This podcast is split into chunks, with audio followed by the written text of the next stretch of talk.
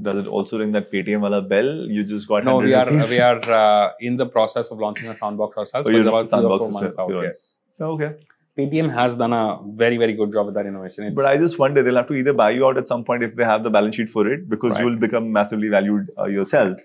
Because otherwise, how do they monetize? They have the distribution, but I think everyone, uh, and that's been the running joke in the industry, right? Anyone who can't figure out how to make money from their primary business is going to get to lending, and that's which one is of the everyone reasons- does, right? All the Yes. B2B marketplaces are ultimately lending businesses yeah, as well. and that's what we realized that you know it's it's a much better space to be in the credit space and to go after payments rather than to be in the payment space and go after credit you know, so because this, credit is a very very DNA thing. You know, you can't do lending. You can't just wake up one day and say that oh, I'm going to launch a credit. I product love that tomorrow." DNA wala approach, and it, that uh, brings me.